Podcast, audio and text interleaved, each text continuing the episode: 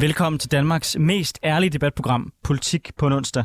Her inviterer vi hver uge spændende gæster til politisk debat uden spin og fastlåste politiske positioner. Og hvis du forventer neutrale værter, så er det altså det forkerte sted, du lytter med. Ja, for mit navn det er Anders Storgård, og jeg er tidligere landsmand for konservativ ungdom, og så er jeg nuværende kommunalbestyrelsesmedlem på Frederiksberg. Ja, og jeg hedder Nicoline Prehn, og jeg er aktiv i DSU, Danmarks Socialdemokratiske Ungdom.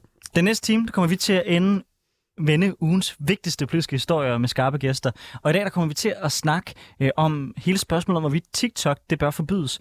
Men vi starter øh, ofte med os selv, så det tænker jeg, vi også gør i dag. Mm. Øh, Nicoline, hvad har fyldt noget for dig i ugen, der er gået?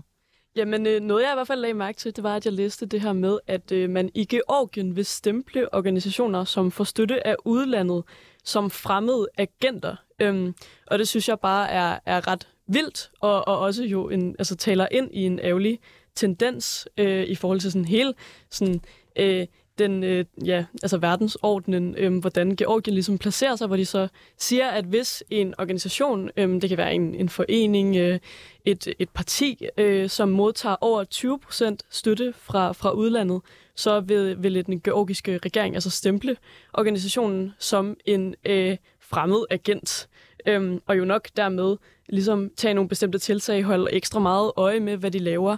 Det bliver nok svært at drive organisation, øhm, hvis man så er en af dem, som bliver stemplet som, som fremmede agent. Det synes jeg bare er, er ret vildt, øhm, og det har også ført til en del sådan voldelige øh, sammenstød i de georgiske gader, hvor øh, politiet har brugt tårgas og, og vandkanoner mod nogle af demonstranterne. Øhm, der har demonstreret uden, uden for landets øh, parlament. Og så noget, der snart også er ekstra sjovt i forbindelse med det, det er, at øh, mange af de her demonstranter faktisk har brugt øh, EU-flaget, øh, det blå med stjernerne, som vi jo kender, som man jo faktisk i Danmark ikke rigtig må flage med, men i hvert fald ikke hejse det op i sin flagstang hjemme i haven. Der må man jo kun flage med det danske flag Dannebro. Øhm, så det synes jeg bare er ret interessant, hvordan det her jo bliver set som et symbol på, på måske på Vesten og på, på EU, på sammenhold og på ligesom alt det, som vi jo egentlig, tænker jeg, i Danmark gerne vil være, øhm, men som vi alligevel ikke selv, selv flager med. Altså, der er så mange paralleller i min optik øh, til det, der er sket i Ukraine. Altså også med Georgiens historie tidligere. Øh, Georgien var jo faktisk et land, der også gik i retning af EU og NATO-medlemskab. De havde en pro-vestlig regering. Der responderede Putin, før han angreb øh, øh, Ukraine. Der angreb han jo Georgien i 2008, og der gik han ind, og så indtog han øh, flere af de yderprovinser, de har, og var med til at sikre, at den pro-vestlige regering blev væltet, og der i stedet for kom en mere pro-russisk regering på mange måder, så er de opstande, vi ser i Georgien nu, det er jo en efterdønning på det. Mm. Det er unge mennesker, folk, der er pro-vestlige, som går på gaden, fordi de kan se, hvordan Ukraine har haft mulighed for os at opnå en højere grad af velstand. Og de ser måske chancen nu med et Rusland, øh, som er øh, begravet i en krig med Ukraine, til at øh, jagte den frihed, de ikke kunne få sidst. Jeg håber, at Vesten bakker de her folk op, fordi i min optik, så handler øh, Ukraine-konflikten ikke kun om Ukraine. Det handler om hele Østeuropa. Det handler om alle de satellitområder, der er til Rusland, som, som Rusland betragter som deres, nemlig satellitter. Øh, det handler om, at de skal have ret til at vælge deres egen fremtid frit. Øhm, og det er svært ikke at blive rørt, når man ser øh, en dame, der øh, den står standhaftigt med EU-flaget, mens hun bare bliver skudt lige i ansigtet med en vandstråle. Det er en af de der klip, der er gået viralt, og med god grund, mm. fordi hold da op, hvor, hvor siger det noget om, hvad det er for en kamp, de kæmper lige nu? Ja, helt sikkert. Og faktisk så, så kunne jeg læse mig frem til, at den her lov øh, med ligesom at klassificere de her organisationer, der får øh, international støtte som fremmede agenter, den stammer også fra Rusland. Den lov, man, man har haft i Rusland, der blev indført i 2012 øhm, som man har brugt i Rusland til at slå ned på, på politiske afviger. Øhm, så på den måde så er det ret tydeligt, at, at du ligesom har ret i din analyse der med, at, at det jo handler om, at, at Georgien på en eller anden måde gerne vil øh, sådan understrege sin, øh, sin bånd til Rusland. Øh, meget ærgerligt i hvert fald, men jeg tænker, vi også lige skal nå at høre dig, Anders, hvad der øh, har fyldt for dig i øh, ugen, der er gået politisk. Ja, men jeg vil bare lige først lige hurtigt øh, tilføje, at lige så vel som Donbass og Krim, det er ukrainsk, så er Abkhazien og Sydossetien, som er de to øh, områder, som Rusland har indtaget af Georgien, det er selvfølgelig også øh, georgisk. Nå, men jeg vil snakke om noget helt andet. Jeg vil snakke om skovtårnet i Næstved. Øh, og, øh, og jeg tror måske nogen øh, bliver lidt overrasket over, hvorfor jeg tager det her emne op. Og hvad er skovtårnet egentlig? Det er en, vil jeg mene, øh, en fælde, øh, som der er blevet lagt for en hel masse mennesker, hvor man så søger ud, og så kan man gå op i et tårn, der ikke er særlig højt. Jeg mener, det er 50 øh, meter, øh, meter, meter højt. Der kan man kigge ud over landskabet i Næstved og betale 500 kroner. Det er, hvad det er. Øh, det er øh, flot, at det lykkes øh, at overtale folk til at betale 500 kroner for at gå op i tårn.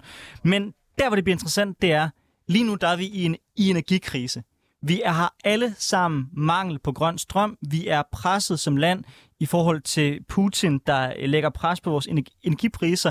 Derfor har vi skruet ned. Vi sidder alle sammen og fryser med 19, med 19 grader. Midt i det, der er der et projekt lige det her område, halvanden kilometer væk, hvor at kommunen i Næstved gerne vil have lov til at opstille øh, vindmøller. Men det er Faxe Kommune sur over, fordi man netop kan se vindmøllerne fra det her skovtårn. Den sag, den er landet på ministerens bord, og ministeren har simpelthen valgt at sige, til trods for borgmesteren gerne øh, vil have det, at de her vindmøller, de ikke kan opsættes. Mm. Fordi det er vigtigere for ministeren, at man ikke kan se vindmøller fra skovtårnet, end at vi får de her vindmøller op at stå.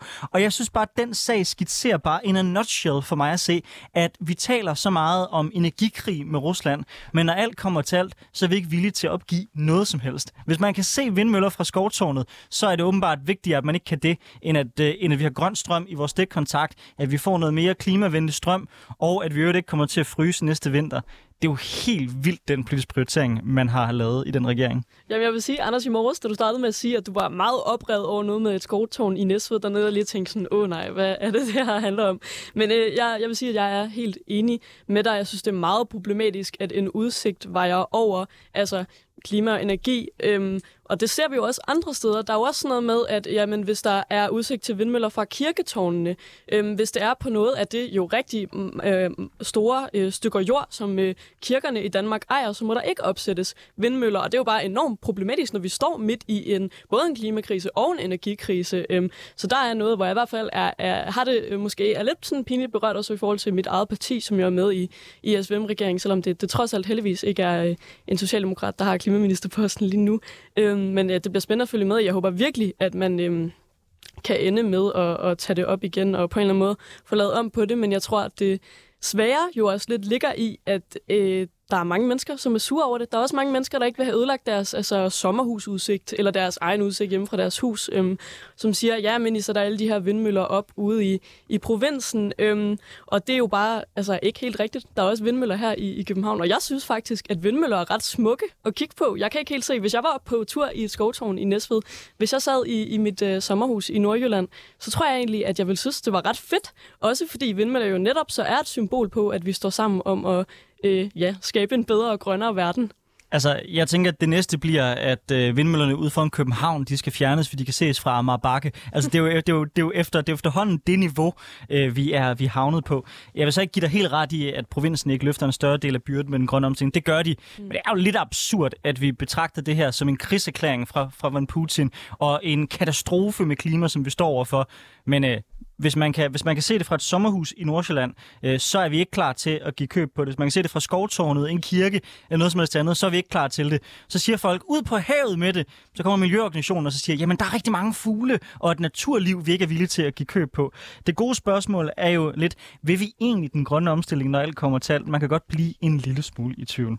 Nå, det er jeg sikker på, at vi kunne snakke rigtig længe om, men øh, vi har øh, fået øh, en gæst her i studiet. Og nu skal jeg byde velkommen til dig, Eva Få. Velkommen til Politik på onsdag. Tak. Det er Få Nord, bare for at være helt på. Få Nord? Få.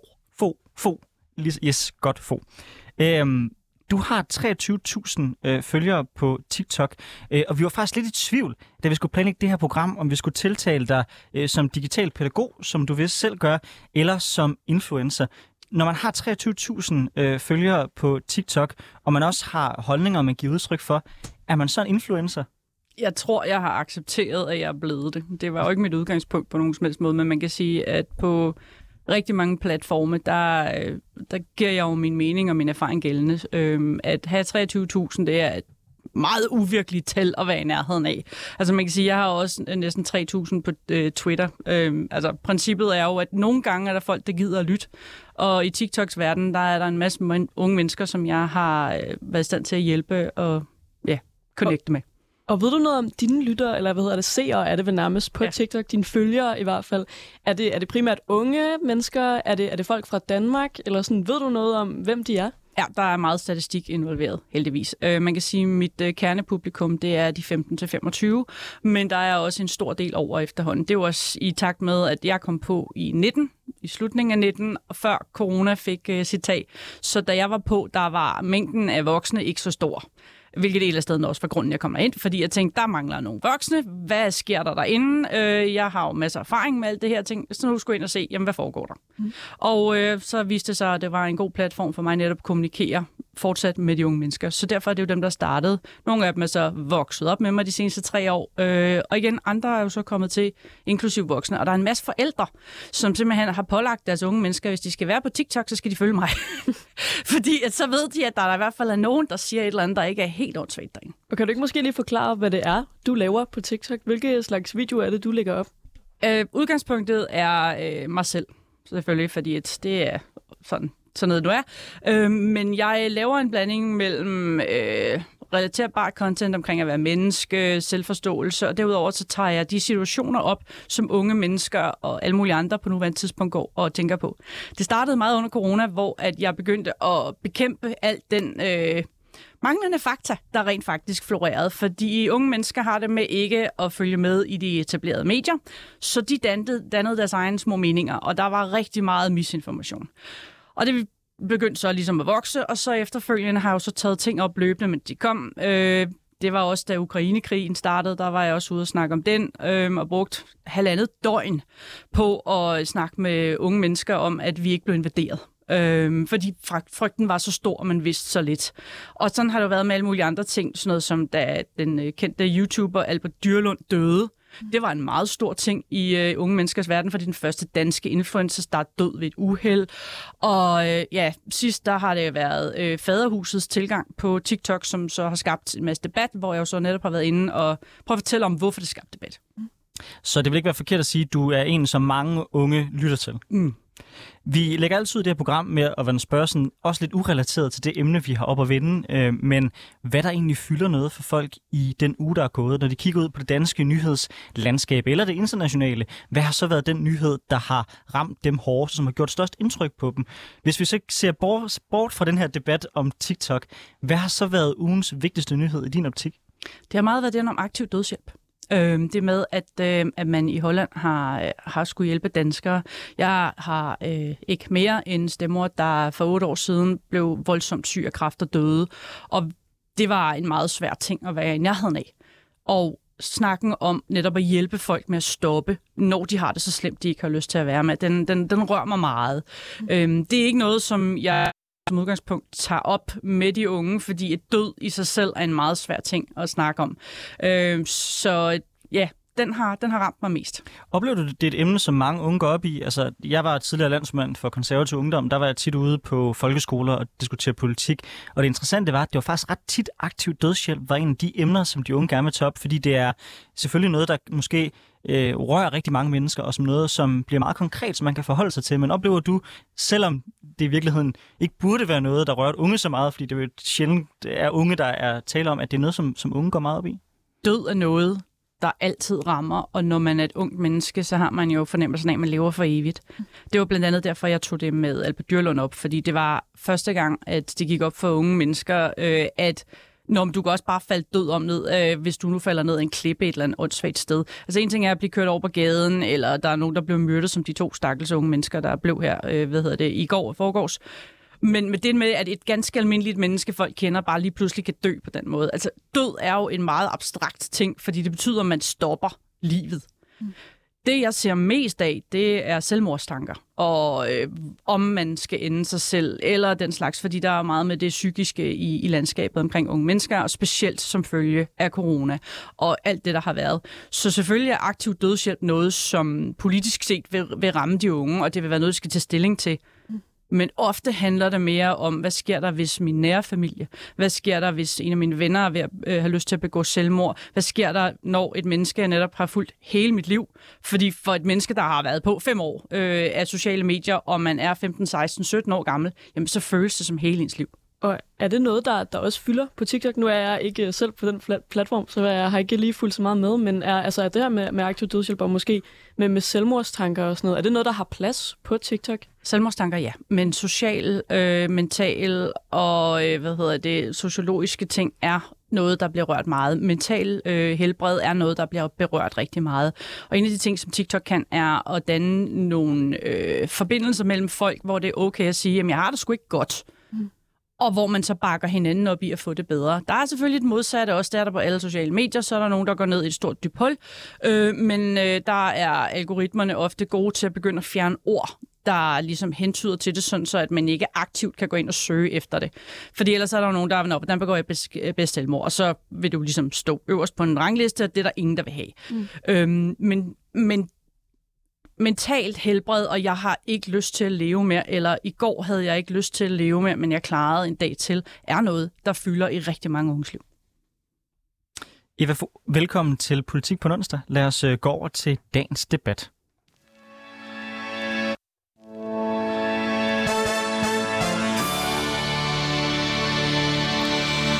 Ja, for du lytter til Politik på onsdag med Nicoline Prehn og Anders Storgård, hvor vi i dag har besøg af Eva Fogh, der er influencer slash digital pædagog på TikTok.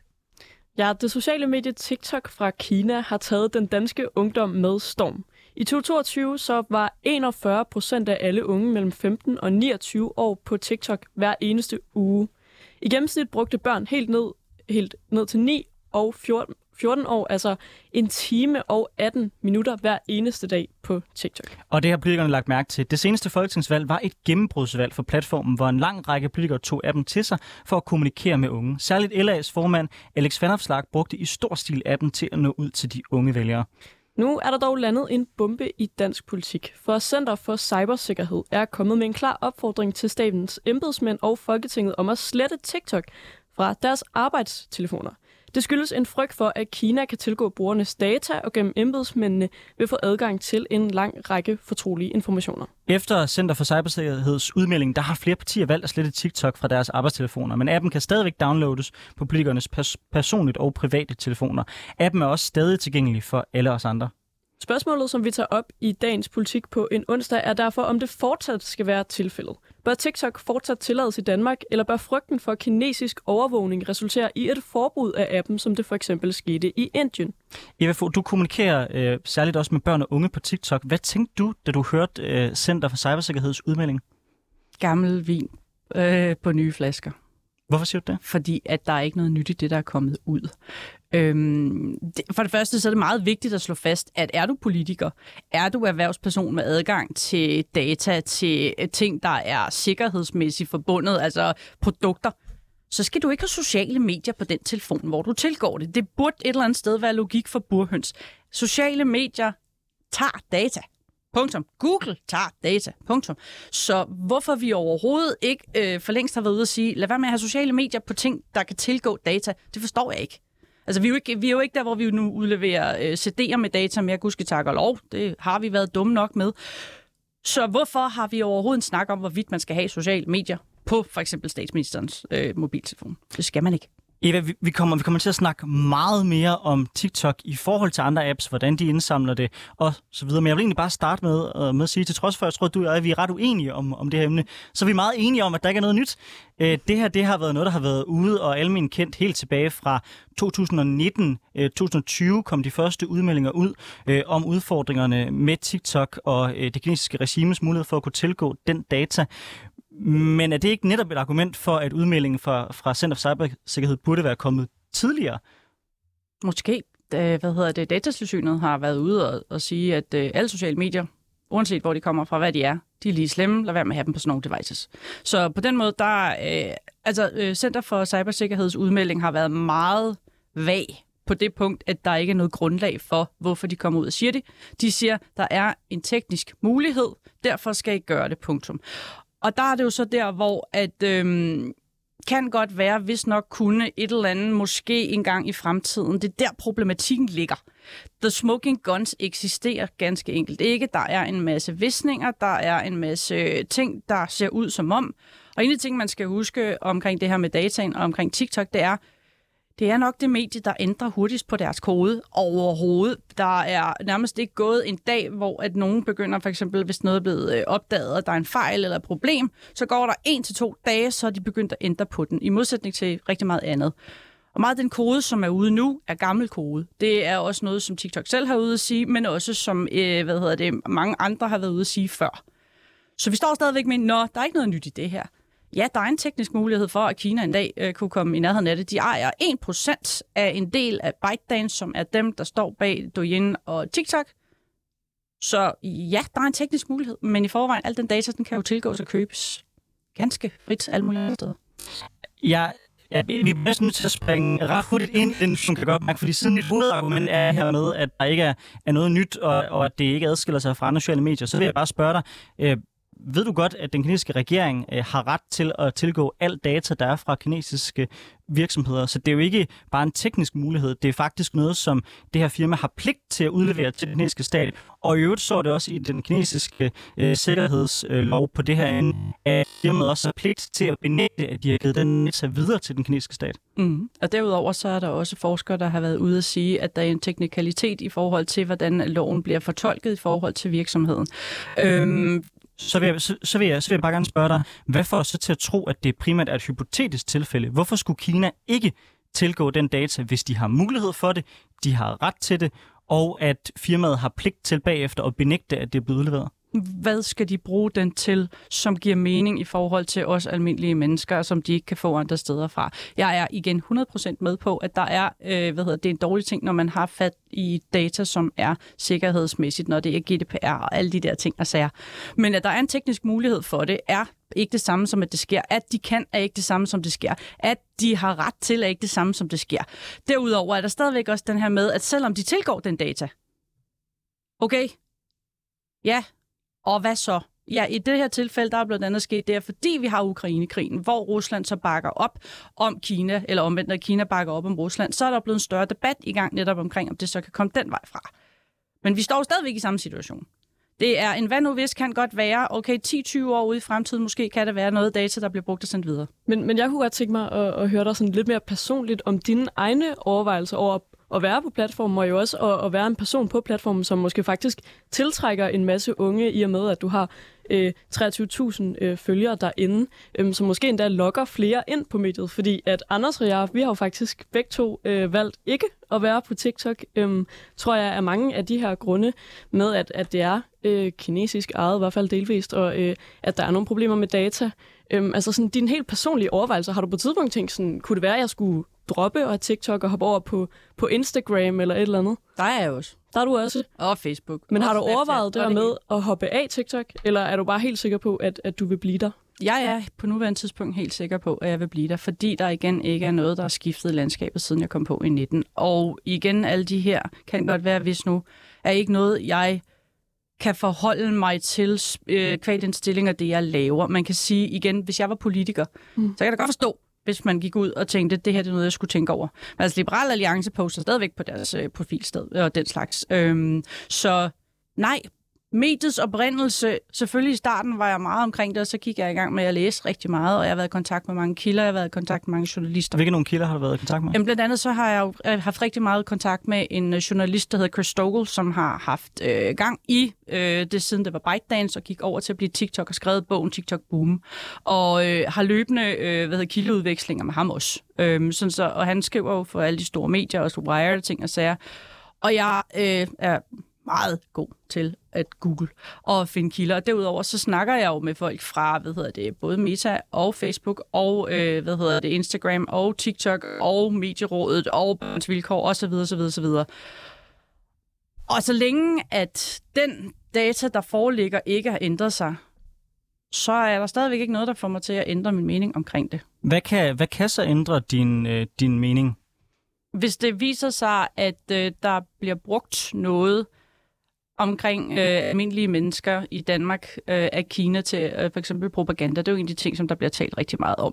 Øh, nu følger jeg algoritmen meget tæt og har mange forskellige plat, øh, hvad det, og det er ikke platform, det hedder profiler. Det var det, jeg lidt efter. Hvor jeg kigger på algoritmen fra forskellige vinkler med forskellige VPN'er for at tjekke, hvad der, er, der foregår. Og jeg bliver ikke mødt af for eksempel pro-russisk eller øh, pro, øh, hvad hedder det, kinesisk indhold overhovedet. Øhm, sådan nogle ting ville selvfølgelig skabe problematikker i mig. Derudover så er der det her med, at øhm, når man som almen person, nu har jeg været på internettet siden 1995. Ja, jeg har set meget. Jeg har gjort meget. Jeg har været i en samtlige sociale mediekonstellationer, der har eksisteret. Min erfaring viser mig, at der ikke er så meget her for den almindelige person på nuværende tidspunkt. Og derfor så går jeg ikke min vej. Eva, øh, det har jo tidligere vist sig, at Rusland har kunne bruge meget af den data, de har haft på de europæiske og på de vestlige samfund til at påvirke eksempelvis valgkampe, til at danne profiler på, hvad der sker i de europæiske samfund, til at øge polariseringen, til at skrue op for konflikterne i vores samfund og til disinformation og få en hel del indflydelse på, hvad der foregår her i Vesten.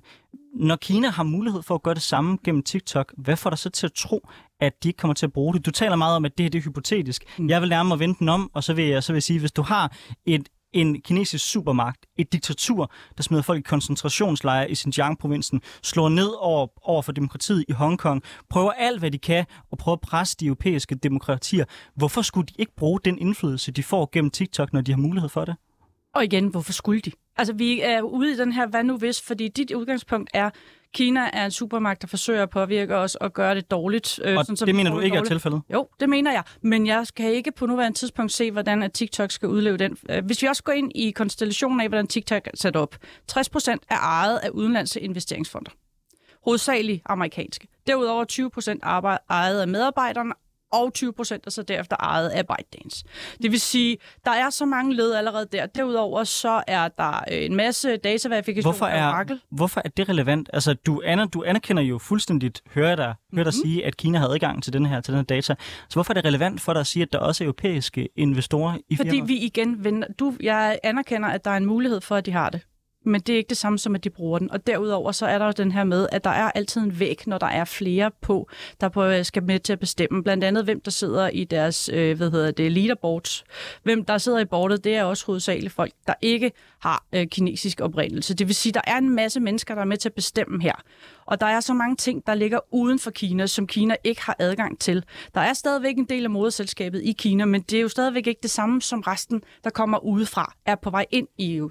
Men det er jo tidligere blevet påvist, at Kina har tilgået dataen. Det blev også påvist efter, at TikTok påstod, at der ikke var adgang til det for en Kina.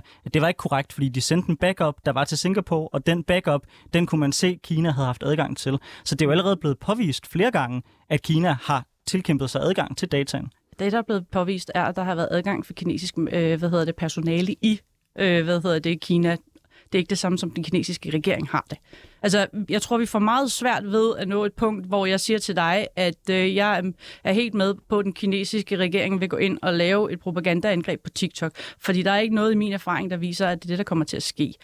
Det er ikke det samme som, at der ikke er alle mulige ting og sager. Øh, igen, det koder og de ting, der sker. Ja, der er masser af huller i TikTok, ligesom der også er i alle mulige sociale medier. Ja, fordi, fordi Eva, en ting er jo det her med, hvor ens egen data ryger hen, og hvad Kina måske kan finde på at bruge den her data til. Noget andet, som jeg i hvert fald også synes er ret vildt, og som var en af, en af årsagerne til, at jeg selv valgte at slette min, øh, min profil på, på TikTok og beslutte, at jeg tænker, at jeg aldrig øh, skal der ind igen.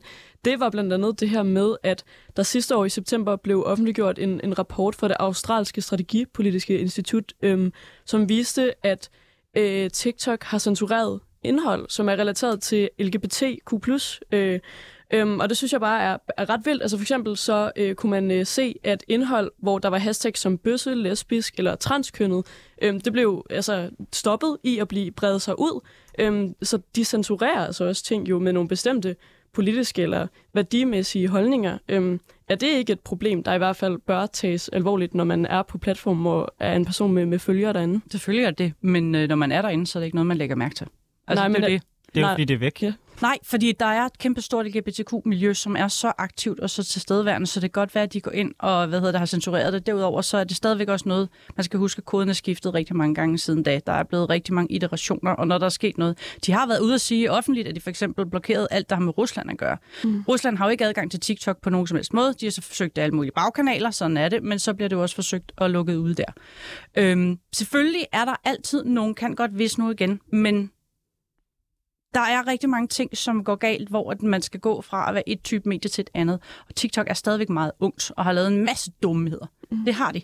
Men de retter også ind, når de gør det. Ja, for der var for eksempel også i 2021 i februar, hvor, hvor ham er en ret populær TikToker, Nicolas V-A-N-J. Jeg ved ikke helt, øh, hvordan man udtaler det, men han havde i hvert fald 98.000 følgere på TikTok. Og pludselig, fra den ene dag til den anden, uden advarsel, så blev hans øh, profil slettet. Øhm, og det han brugte TikTok til, det var i høj grad at sætte fokus på racistisk og på homofobisk øh, indhold på sociale medier. Øhm, så øh, var der så rigtig mange klager øh, over det, og det endte med, at han fik lov til at have sin profil igen, men så er der i perioder siden været flere uger, hvor hans profil er blevet lukket lidt ned, så har han ikke haft adgang til at dele ting derinde og sådan noget. Altså er det ikke et ret tydeligt eksempel på, at der er nogle store problemer, og at man som bruger på mediet vil være med til at bakke op om den her kultur med bare at kunne, kunne lukke ned for dem, man er uenig med? Det kan man godt sige, men samtidig så kan man også sige, at det er en del af den algoritme, som kontinuerligt er i gang med at arbejde. Øhm, jeg, øh, hvad hedder det, har set profiler blive lukket, fordi at algoritmen gik ind og påstod, at man var for ung eller for gammel, eller hvad det nu ellers skulle være. Og så er der mulighed for at gå ind og klage over det. Der er en grund til, at øh, der er kommet nordisk headquarters, øh, og at der nu begynder at være danske øh, hvad hedder det, medarbejdere på alle mulige måder. Det er jo netop fordi, at mange af de ting, der så dukker op, der er også nogle kulturelle ting, der kan være problematiske. Øh, det, at profiler bliver bandet, det er super irriterende, men samtidig så er det også bare noget, der sker. Og det er ikke så meget med emnerne at gøre, som at der er en masse mennesker, der beslutter sig for at gå til angreb på de mennesker, der så har dem. Fordi hvis der bliver spam, øh, hvad hedder det, anmeldt en profil, mm. så vil algoritmen gå ind og prøve at, at lukke tingene ned.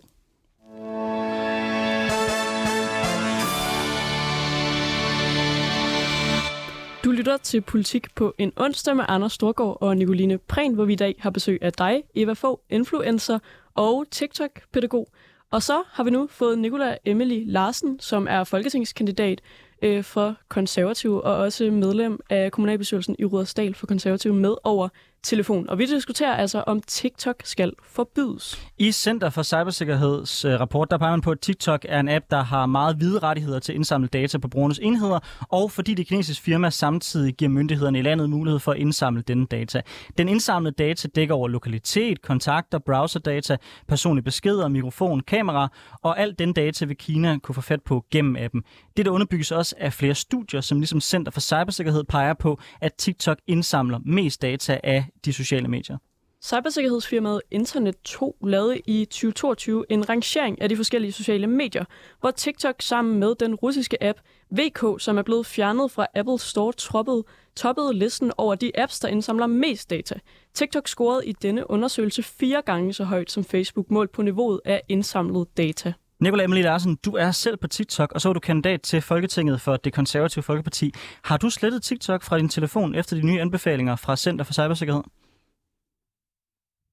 Øh, Appen fra min telefon, men jeg har ikke lige øh, slettet min uh, profil endnu. Men uh, det kan jeg godt fortælle jer, at det er på vej. Uh, fordi at jeg tror, at uh, vi er nået til et sted, hvor vi også bliver nødt til ligesom, at markere, at, uh, at det er den her vej, vi skal gå. Hvorfor mener du, at det er nødvendigt? Øh, jamen, det, altså, I, I fortæller det jo meget fint selv, og jeg har også hørt på jeres debat, øh, sådan, hvor det er, vi er. Men øh, TikTok indsamler bare væsentligt mere data end alle andre populære sociale medier, som vi bruger i Danmark. Og øh, jeg synes også, at man skal tænke på, hvordan de her informationer kan blive brugt. Og så er det faktisk et ret sådan, stort skræmmebillede, som, som vi får. Og, og derfor så tror jeg også, at vi bliver nødt til at finde ud af, øh, hvad vi gør med vores brug af, af TikTok i Danmark. Ja, fordi du brugte jo øh, TikTok ret meget under din øh, folketingsvalgkamp, øh, øh, og havde også ret mange visninger derinde, tror jeg. Øh, kan du ikke fortælle lidt om, sådan, hvad der fik dig til at, at bruge det der, som jo det er omkring et halvt år siden snart, ikke? Jo. Øh, jamen, øh, jeg tror sådan, måske, at, at det bare, det, er jo, det, er jo, det er jo en rigtig god app til ligesom at bevise sig frem. I snakker selv om algoritmen, og det er jo ingen hemmelighed, at algoritmen virkelig får boostet dig ud, så du kan få nogle, vis, nogle visninger. Og når man er politiker, øh, så vil man jo rigtig gerne have visninger. Jeg tror også, det er for Liberale Alliance Øh, de er jo mægtig gode til TikTok, øh, stadigvæk bruger TikTok i dag. Jeg tror også, det er derfor, det kan være svært for influencer, for eksempel, der lever af det, at få sig selv til at slette appen, fordi at det selvfølgelig er en rigtig stor ting, øh, når man ligesom øh, er, er kommet ud øh, over, over de her rigtig mange visninger. Eva Fo, øh, jeg vil gerne sende bolden over til dig. Øh, du nævnte mange af de udfordringer, som der blev peget på fra vores side fra Center for Cybersikkerhed. Det primært i din optik er hypotetisk. Er det så udtryk for politisk hysteri, når politikere begynder at slette det? Eller kan det give mening der, fordi det er nogle personer, der måske har særlig interesse for at blive overvåget? Ja, absolut. Igen, folk, der er øh, hvad hedder det, meget synlige eller har adgang til data, som er øh, ja, sikker de skal ikke øh, være på sociale medier som udgangspunkt, i hvert fald ikke på deres arbejdstelefoner. Jeg kan godt forstå, at man som politiker går ind og overvejer, øh, hvad hedder det, om man synes, at det også passer til ens image. Men man kan sige lige nu, der synes jeg, det er en, der er meget værdidebat i det her. Mm. Det at slette TikTok er lige så høj grad en værdidebat ting, at jeg bakker op om at indsætte et eller andet, og lige nu er det så igen Kina, Rusland og alle de ting. Øhm, og derfor så bliver altså, jeg synes, det er fint, hvis øh, Emilie hun vælger at, at slette den, hvis hun har lyst til det. Det er endelig, hvis man har lyst til det, så slet den. Men ja. Ja, fordi Nicola øh, fra Konservativ, jeg kunne godt tænke mig at høre dig sådan, om dine overvejelser i forhold til det demokratiske element, som der vel alligevel er i TikTok. For det er i hvert fald noget, jeg selv øh, har overvejet, det her med, at man jo på TikTok har mulighed for måske at nå ud med nogle politiske budskaber til nogle målgrupper, der ellers ikke måske møder politik så mange andre steder. Nogle af de helt unge, som vi jo i hvert fald også har set, at Liberal Alliance har været ret dygtige til at få fat i. Men samtidig så hører vi jo det her med, at TikTok måske bruger nogle lidt sådan, øh, som antidemokratiske metoder øh, med at, at lukke ned for, for bestemte konti derinde. Så hvad har været dine, sådan, dine overvejelser i forhold til det demokratiske aspekt af, af appen?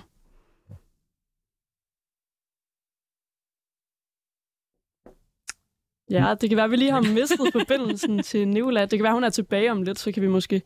Nå, øh... jeg, vil, jeg vil gerne i stedet for så sende bolden over til dig, Eva. Mm. Øhm, for at vende tilbage lidt til den diskussion, vi havde før, fordi den er svær for mig at slippe.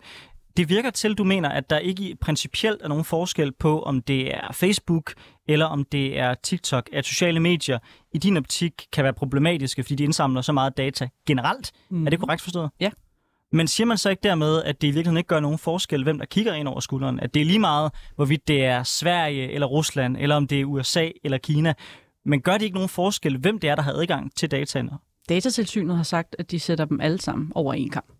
Når datatilsynet gør det, så gør jeg det samme. Men synes du ikke, det er mere problematisk, at Kina har adgang til vores data, end eksempelvis Sverige har det? Og nu sætter du den så også ligesom på spidsen. Vi skal snakke om, hvem vil vi helst have, har vores data? USA eller Kina? Ja. USA øh, ser vi jo som vores ven, men det er jo gang på gang blevet bevist den måde, at de fører øh, dataindsamling og lignende på, at de er heller ikke nogen, vi kan stole på. De er så til gengæld nemmere for os at blive pårørt af, fordi de gennemsyrer hele vores samfund. Alt, hvad der er, altså Facebook, Google, alle de her ting, amerikanske Silicon Valley-ting, de bor i alt, hvad vi ejer og har. Og de har også direkte forbindelse til TikTok, som øh, også sender data tilbage til dem. Så, så der er også nogle ting der. Så i det store hele billede, så er jeg mere bekymret for Silicon Valley, end jeg er for Kina. Du er mere bekymret for Silicon Valley, end du er for Kina? Mm-hmm. Vil du ikke sætte lidt flere ord på det? Jo, igen, fordi at den måde, at vi har lært at stole på amerikanske medier, vi har lært at stole på ting, der kommer fra USA, vi har lært at stole på, hvordan de skal gøre det, under devisen, at de er vores venner. Alright. Eva, Eva altså, jeg synes generelt, der skal indføres hårde lovgivning, der sikrer, at alle sociale medier bliver underlagt hårde krav i forhold til data. Men at sige i min optik, at der ikke er nogen forskel på, om det er Kina, og faktisk sige, at USA er værre, det synes jeg er lidt vildt. vildt. Nej, altså... USA er værre. Jeg har sagt, at USA er mere her og gennemsyret i vores verden. Der er stor forskel. Nå. Men du er meget jeg... på, at Kina er Nå. den værste. Hvis jeg, hvis jeg må hvis jeg må færdiggøre, mm. øh, det er trods alt også mig, der ordstyrer i det her ja. program. Øh, jeg kan i dag ikke rejse frit rundt øh, i verden. Hvis jeg rejser uden for øh, de vestlige grænser, så skal jeg kontakte PT for at blive rådgivet om, hvor det er, jeg skal rejse hen. For der er så stor risiko for, når jeg kommer til et land, for eksempel i Sydøstasien, at jeg bliver bortført Jeg bliver tortureret, og jeg bliver taget til fange af det kinesiske regime. Det er et diktatur, hvor øh, tusindvis af mennesker hvert år forsvinder fuldstændig. De bliver blackbagget. Så må du lige forklare mig endnu en gang, hvorfor det er, jeg skal være mere bekymret for Silicon Valley og et amerikansk demokrati, end jeg skal være bekymret for, at Kina kigger mig over skulderen. Fordi vi stadigvæk snakker om data, vi snakker ikke om fysiske ting her. Vi Nej, men, men, noget, dat, men data giver jo adgang til, hvad det er, jeg laver. Det giver adgang til mit liv. Det giver adgang til min besked og min lokation, hvor jeg er henne, mit ansigt, min, mit fingerprint, alt. Ja, og i forvejen så er den data tilgængelig i alle mulige andre konstellationer, som du selv har givet den nærmest den, siden den dag, du blev født, fordi du voksede op i et samfund, hvor det er. Altså, Men du siger, det ikke gør nogen forskel, om det er USA eller Kina, der har adgang til dataen. Det har da en forskel, fordi Kina har en helt anden, anden interesse negativt i vores samfund. USA kan man være uenig med, men de er trods alt medlem af NATO, ligesom os men vi er stadigvæk i en situation, hvor at dit udgangspunkt er, at Kina vil, uanset hvad, misbruge alt, hvad der foregår. Punktum. Det er dit udgangspunkt, fordi at jeg er selvfølgelig klar over din stærke modstand. Det er, det, det er jo ligesom nødt til at læse op på, før jeg også møder dig. Samtidig så ser jeg nogle, øh, hvad skal vi sige, nogle barriere i den måde, du tilgår det på i forhold til den sociale medieplatform. I forhold til den fysiske, ja, igen, der er mulighed for, at man kan indsamle noget data. Men i forvejen, så kan de gå ud og betale et eller andet selskab et eller andet sted fra, så får de alt muligt, de vil have, inklusiv øh, din kønsidentitet og din seksualitet og alt det her. Fordi det er også blevet indsamlet. At der potentielt er en mulighed i TikTok for, at det kan lade sig gøre, det er en anden side af sagen. Ja, det er rigtigt, der er en mulighed. Men du sidestiller at rejse ind i et land med en app, der kan tage noget data, samtidig med, at du sammenligner det med, at alt data sidestilles med det fysiske. Og der bliver vi ikke enige.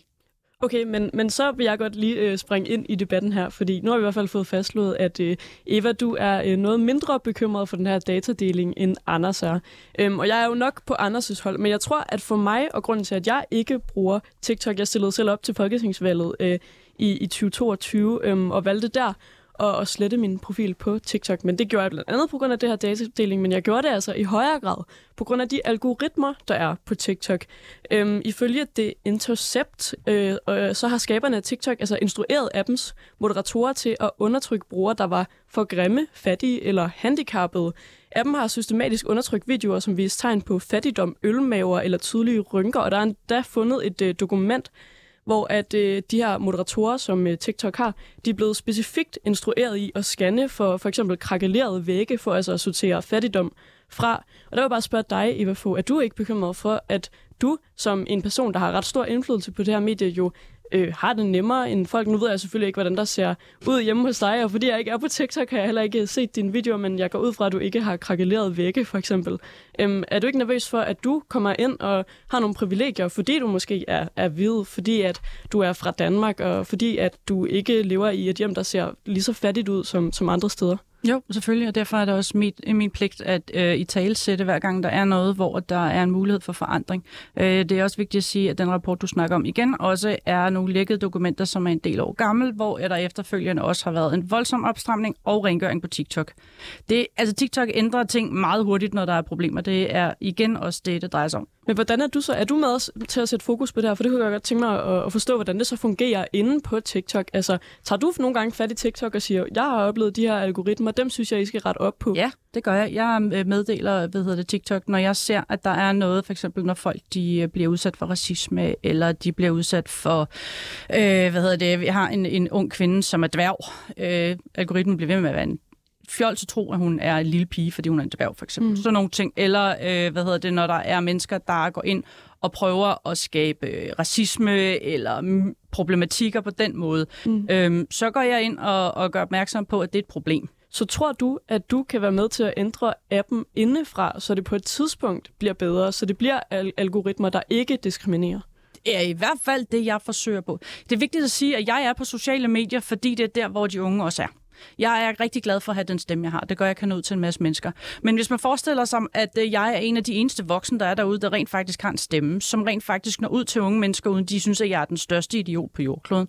Derudover er jeg i stand til at gå ud og tage en del af den samtale, som de har derude. Og de unge mennesker inddrager mig i den. Hvis jeg flytter mig fra et medie, hver gang der er nogen, der bliver bange, så står der ikke nogen voksne tilbage til at tage de samtaler, til at hjælpe på den måde. Der er en grund til, at forældre beder deres unge om at følge mig på de sociale medier.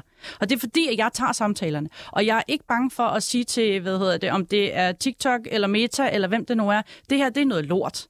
Gør noget ved det.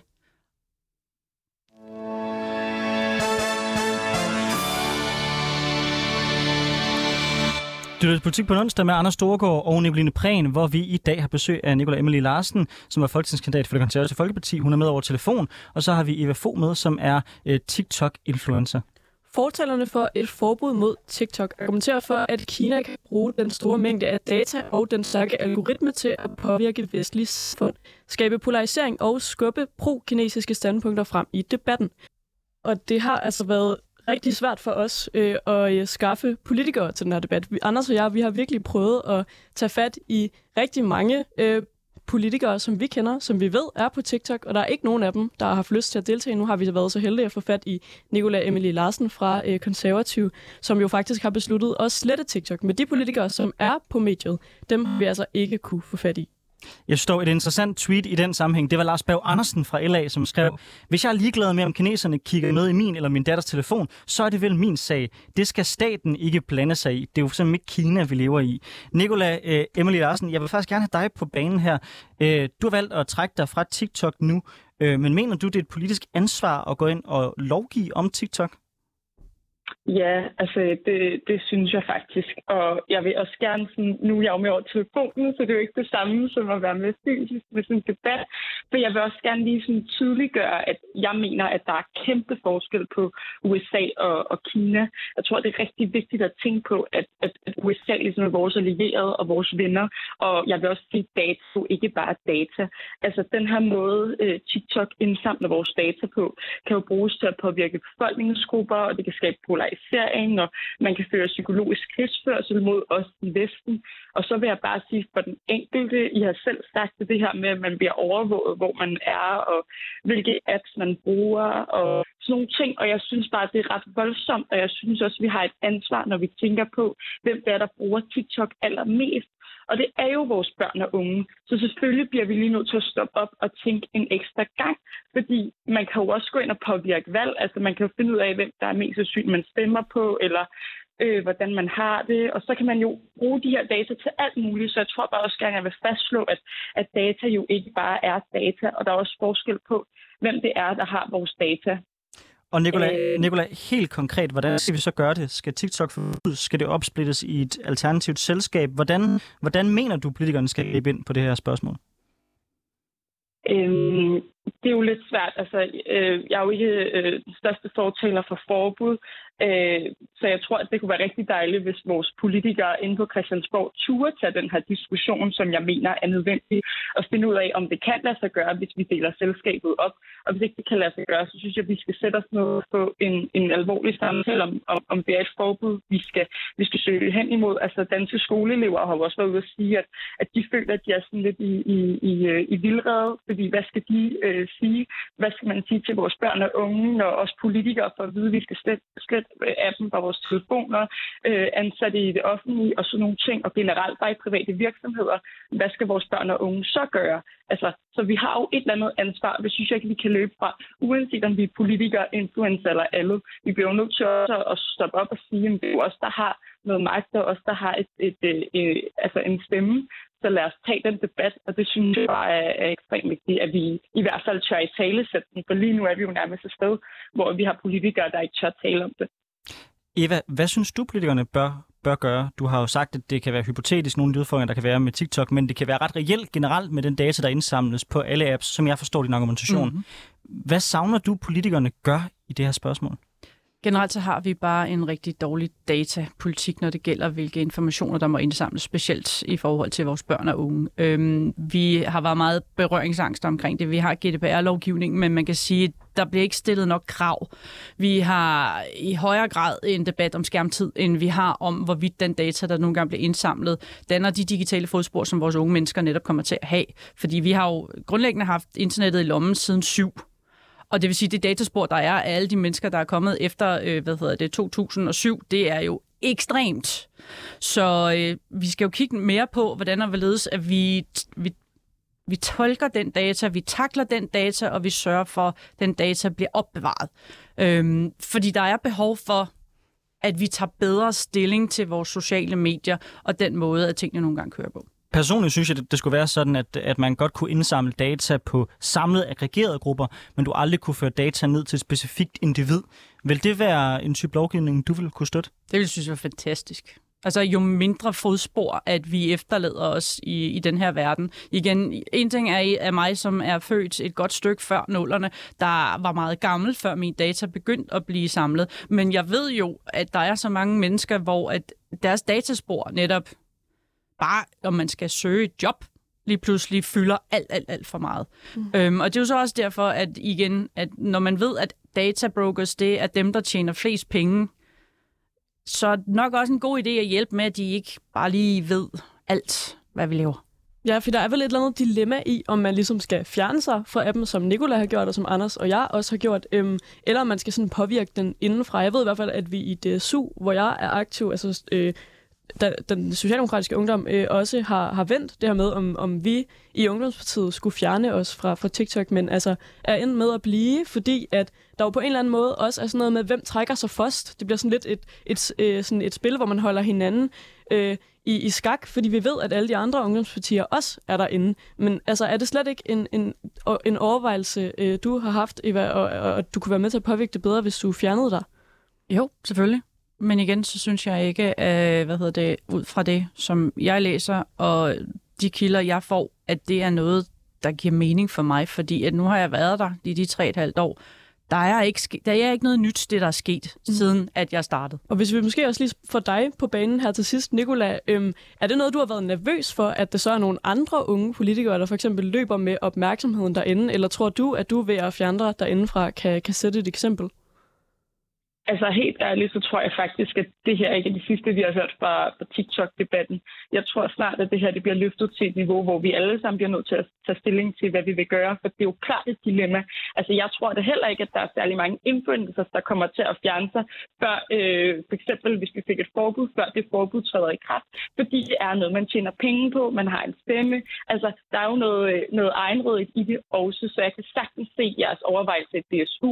Øh, nu bruger jeg bare mine andre platforme platforme. Altså, jeg elsker Instagram og, og synes, at det kan øh, lidt det samme i forhold til Reels.